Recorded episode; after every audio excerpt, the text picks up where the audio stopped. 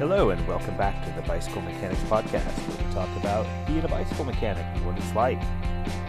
So, I would like to encourage you to comment and leave any feedback at the Bicycle Mechanics Podcast at gmail.com, or check out some photos of some of the stories on the Bicycle Mechanics Podcast on Instagram. So, I have kind of a little bit of a shorter show today, maybe. We're going to kind of do two two sections here. We're going to do um, one that I call shop stuff. Um, I also call it shop something else with an sh that ends in a t. And we're also I'm going to tell you a story about the time, the two times that I got to work uh, the tour of China in 1995 and 1996. So let's go ahead and kick it off with shop stuff. And I kind of titled this one have you ever? So, um, and this is going to be some pretty relatable stuff to a lot of uh, a lot of folks who have worked in bike shops for a long time or even a short time. Uh, these are kind of some things that come up pretty often. So, kind of funny little stories in there with them. So let's get started here. Um, have you ever have you ever gotten mad about someone who couldn't fix their own flat? Uh, a tube change, how hard can it be? Um, if you're going to own and ride a bicycle, and if you are physically and mentally capable, you need to learn how to do it.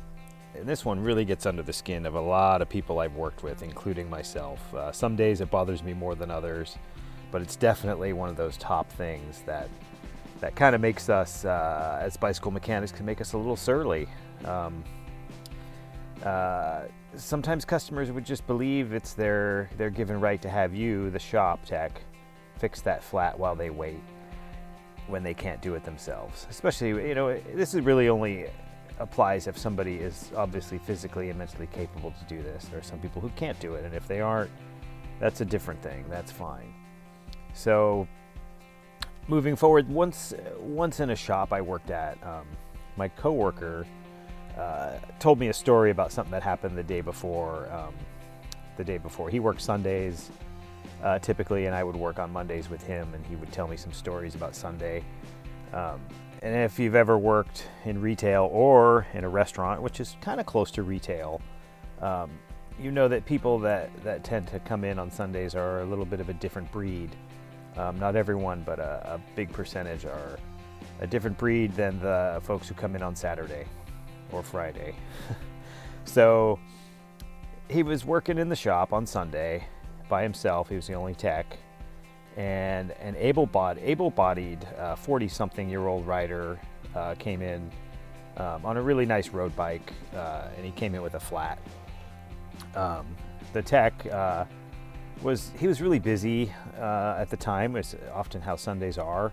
It's kind of putting out fires and, and trying to help with with selling of bikes and whatnot. Um, so he was kind of working on a few other emergencies quotations um, and he told the customer, uh, told this guy on this really nice road bike that that he couldn't do it right away. Uh, to which the customer rep- replied, um, he said, "I'm kind of in the middle of a ride here," uh, while pointing with both hands to his helmet. Um, that alone would probably trigger a lot of bicycle mechanics to become quite angry, and my coworker who worked on Sunday became quite angry. Um, and he eventually did take care of the guy, but he was pretty annoyed by this guy. So, so often uh, at this shop on on Mondays when we got to work together again, uh, when I would come into work, he would tell me the stories about things that happened on Sunday, kind of get me caught up. And when he told me this story, um, my first thought was uh, was about uh, Pink Panther uh, movies with Peter Sellers um, playing Inspector Clouseau. And there's a scene in one of the movies where he somehow destroys a uh, a piano. Um, and the lady standing next to him says that was a priceless Steinway, and to that uh, he says not anymore. So that was kind of what I thought when the guy said I'm kind of in the middle of a ride here. I I would have replied not anymore. Of course, I, I wouldn't probably really say that, but I would probably get in trouble if I did. But, you know, there's always those things we want to say to a customer that we come up with afterwards and the things that we actually do say. So we do like to keep our jobs, even though some days uh, it can be difficult. So, so the next little story of Have You Ever is is one that probably not everyone has experienced, but I have had the pleasure of experiencing it, I believe, twice. Um, so, have you ever had a customer bring you a rear hub with a free wheel still on it after they cut out the wheel? So, how did you how do you get it off uh, without the leverage of a complete wheel? It's pretty much impossible.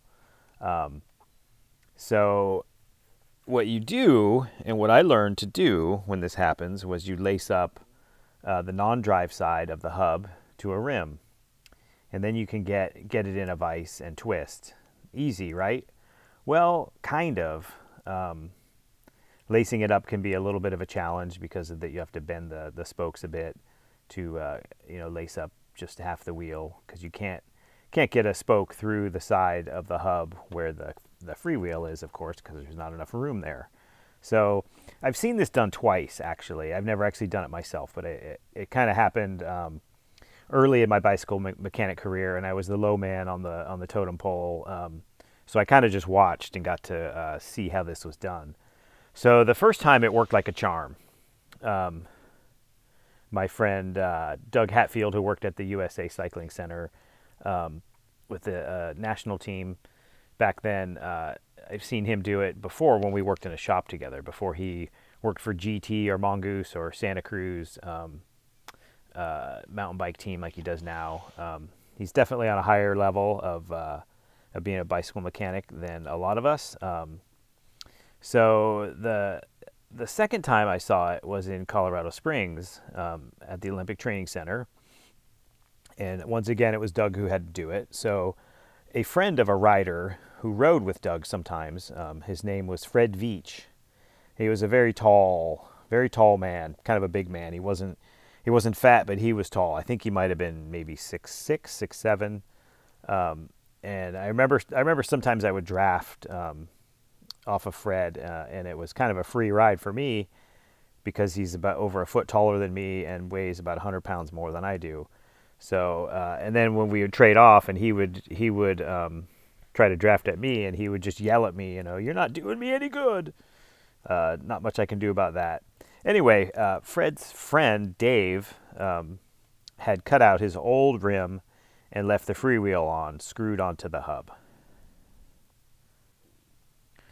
So, so Doug once again laced up the non-drive side of the hub to a rim and stuck it in the vise. Um, the twist leverage can do some strange things to, to bike parts. Um, so what happens when he does this with this hub is that half of the, the hub moves and the other half does not.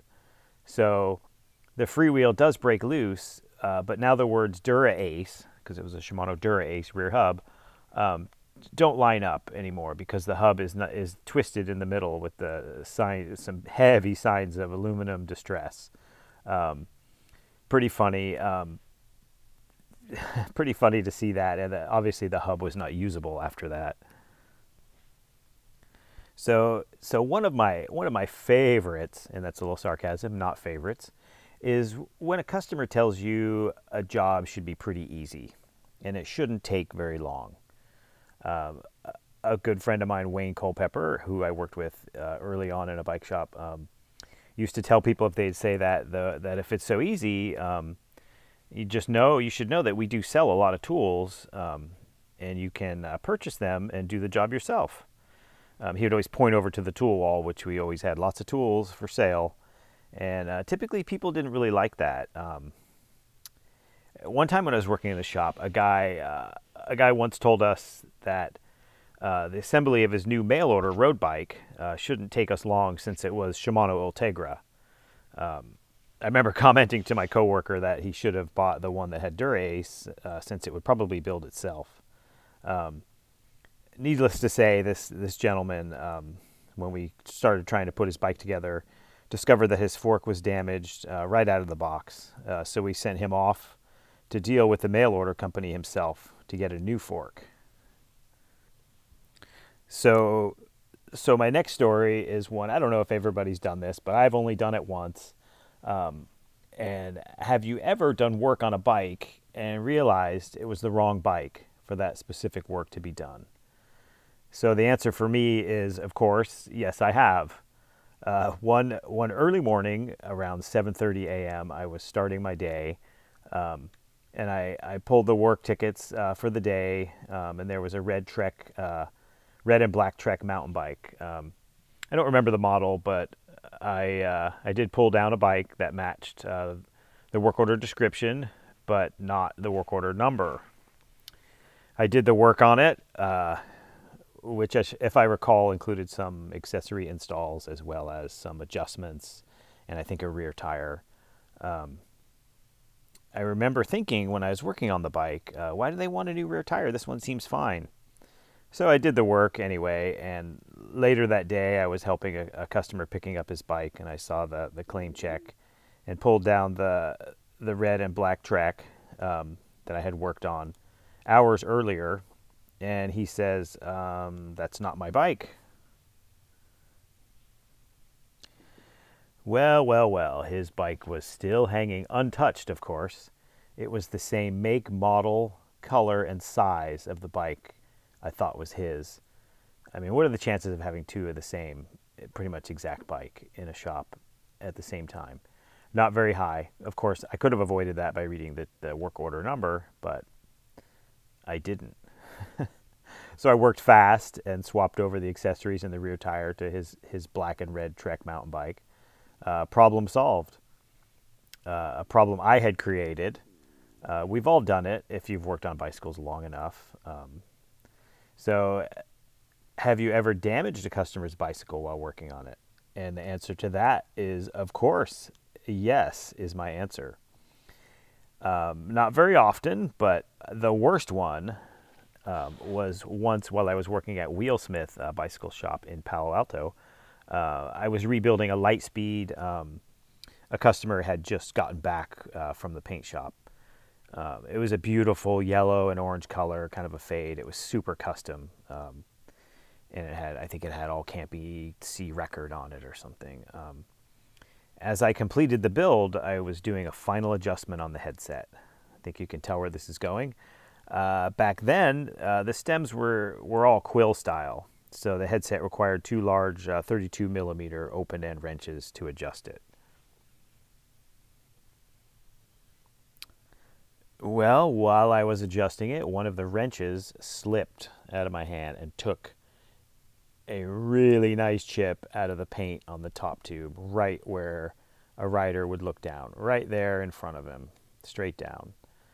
Uh, I tried to paint match it, but no go. It was too custom of a job. Um, and I, I got help from one of the uh, the service writers um, at the shop at the time, and we couldn't really match the paint, and and I felt so bad. Um, so the customer um, apparently, when he picked up the bike uh, later in the week, noticed uh, just as the bike was being wheeled around the corner uh, for him to pick it up.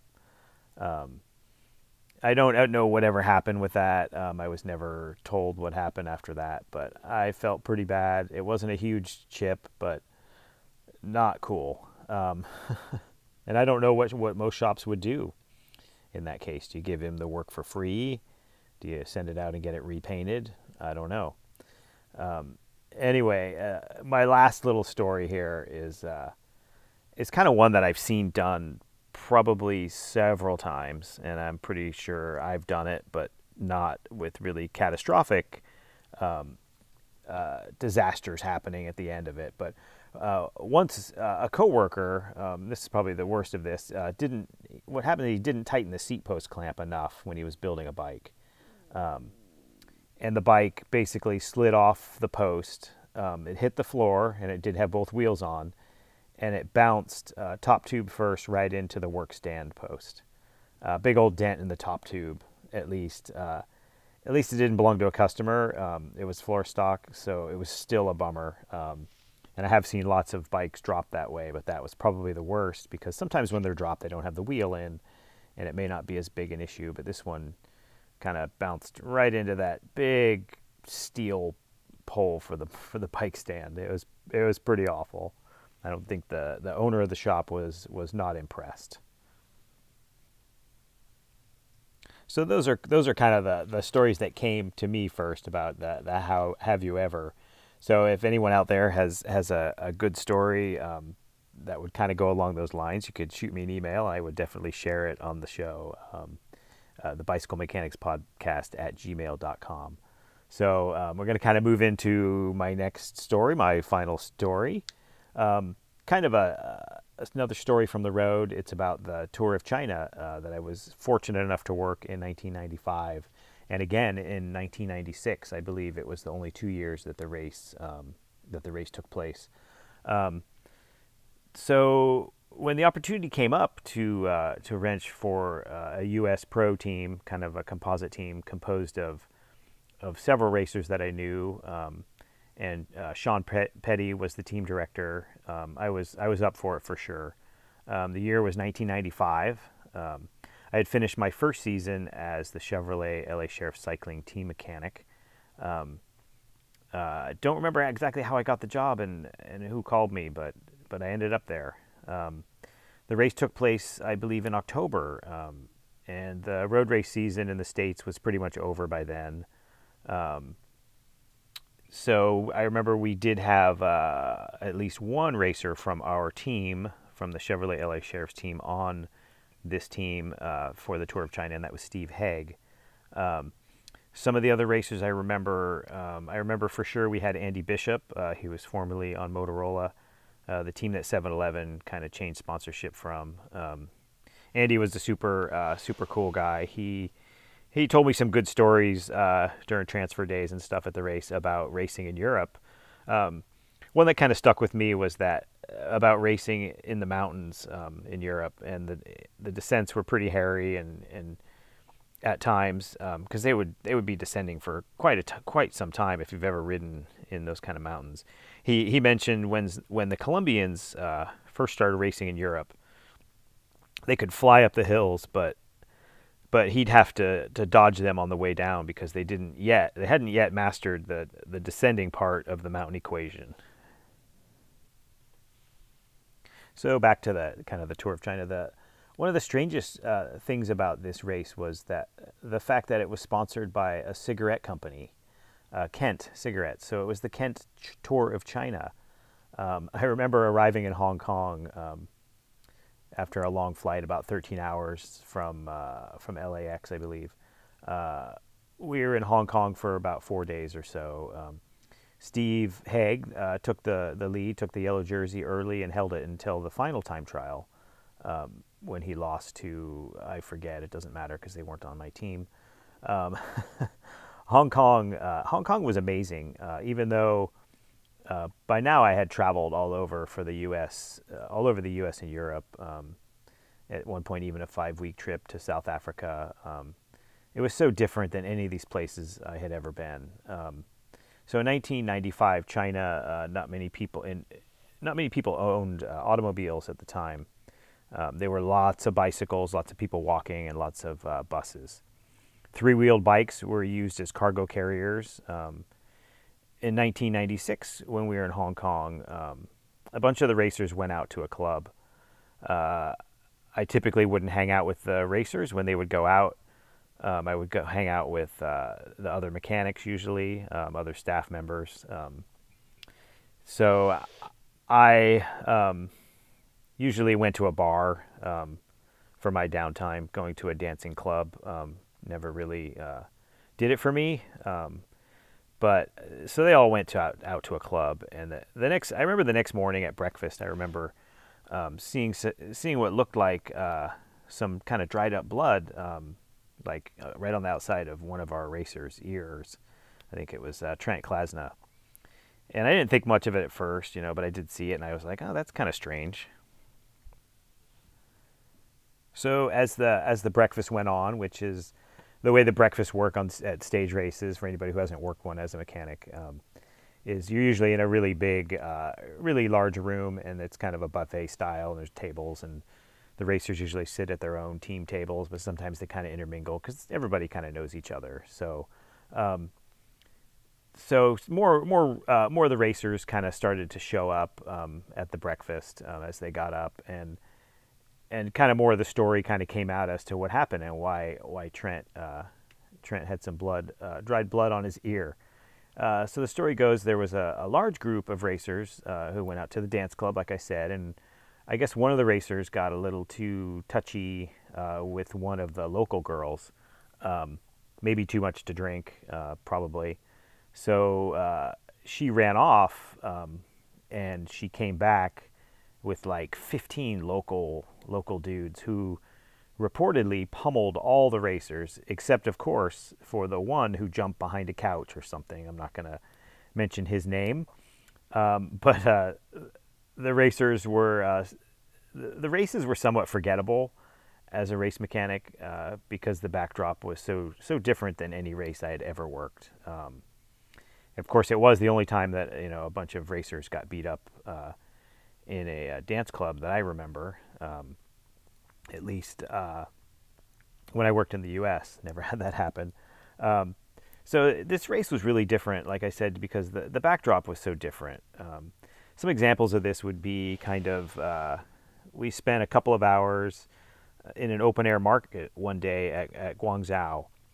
Um, lots of meat for sale in the form of chickens, fish, and probably other things I didn't recognize, um, both live and dead animals. Um, I remember at one point seeing a vat of eels uh, alive and looking pretty darn slimy as they slithered around in a in a bowl um, on a table.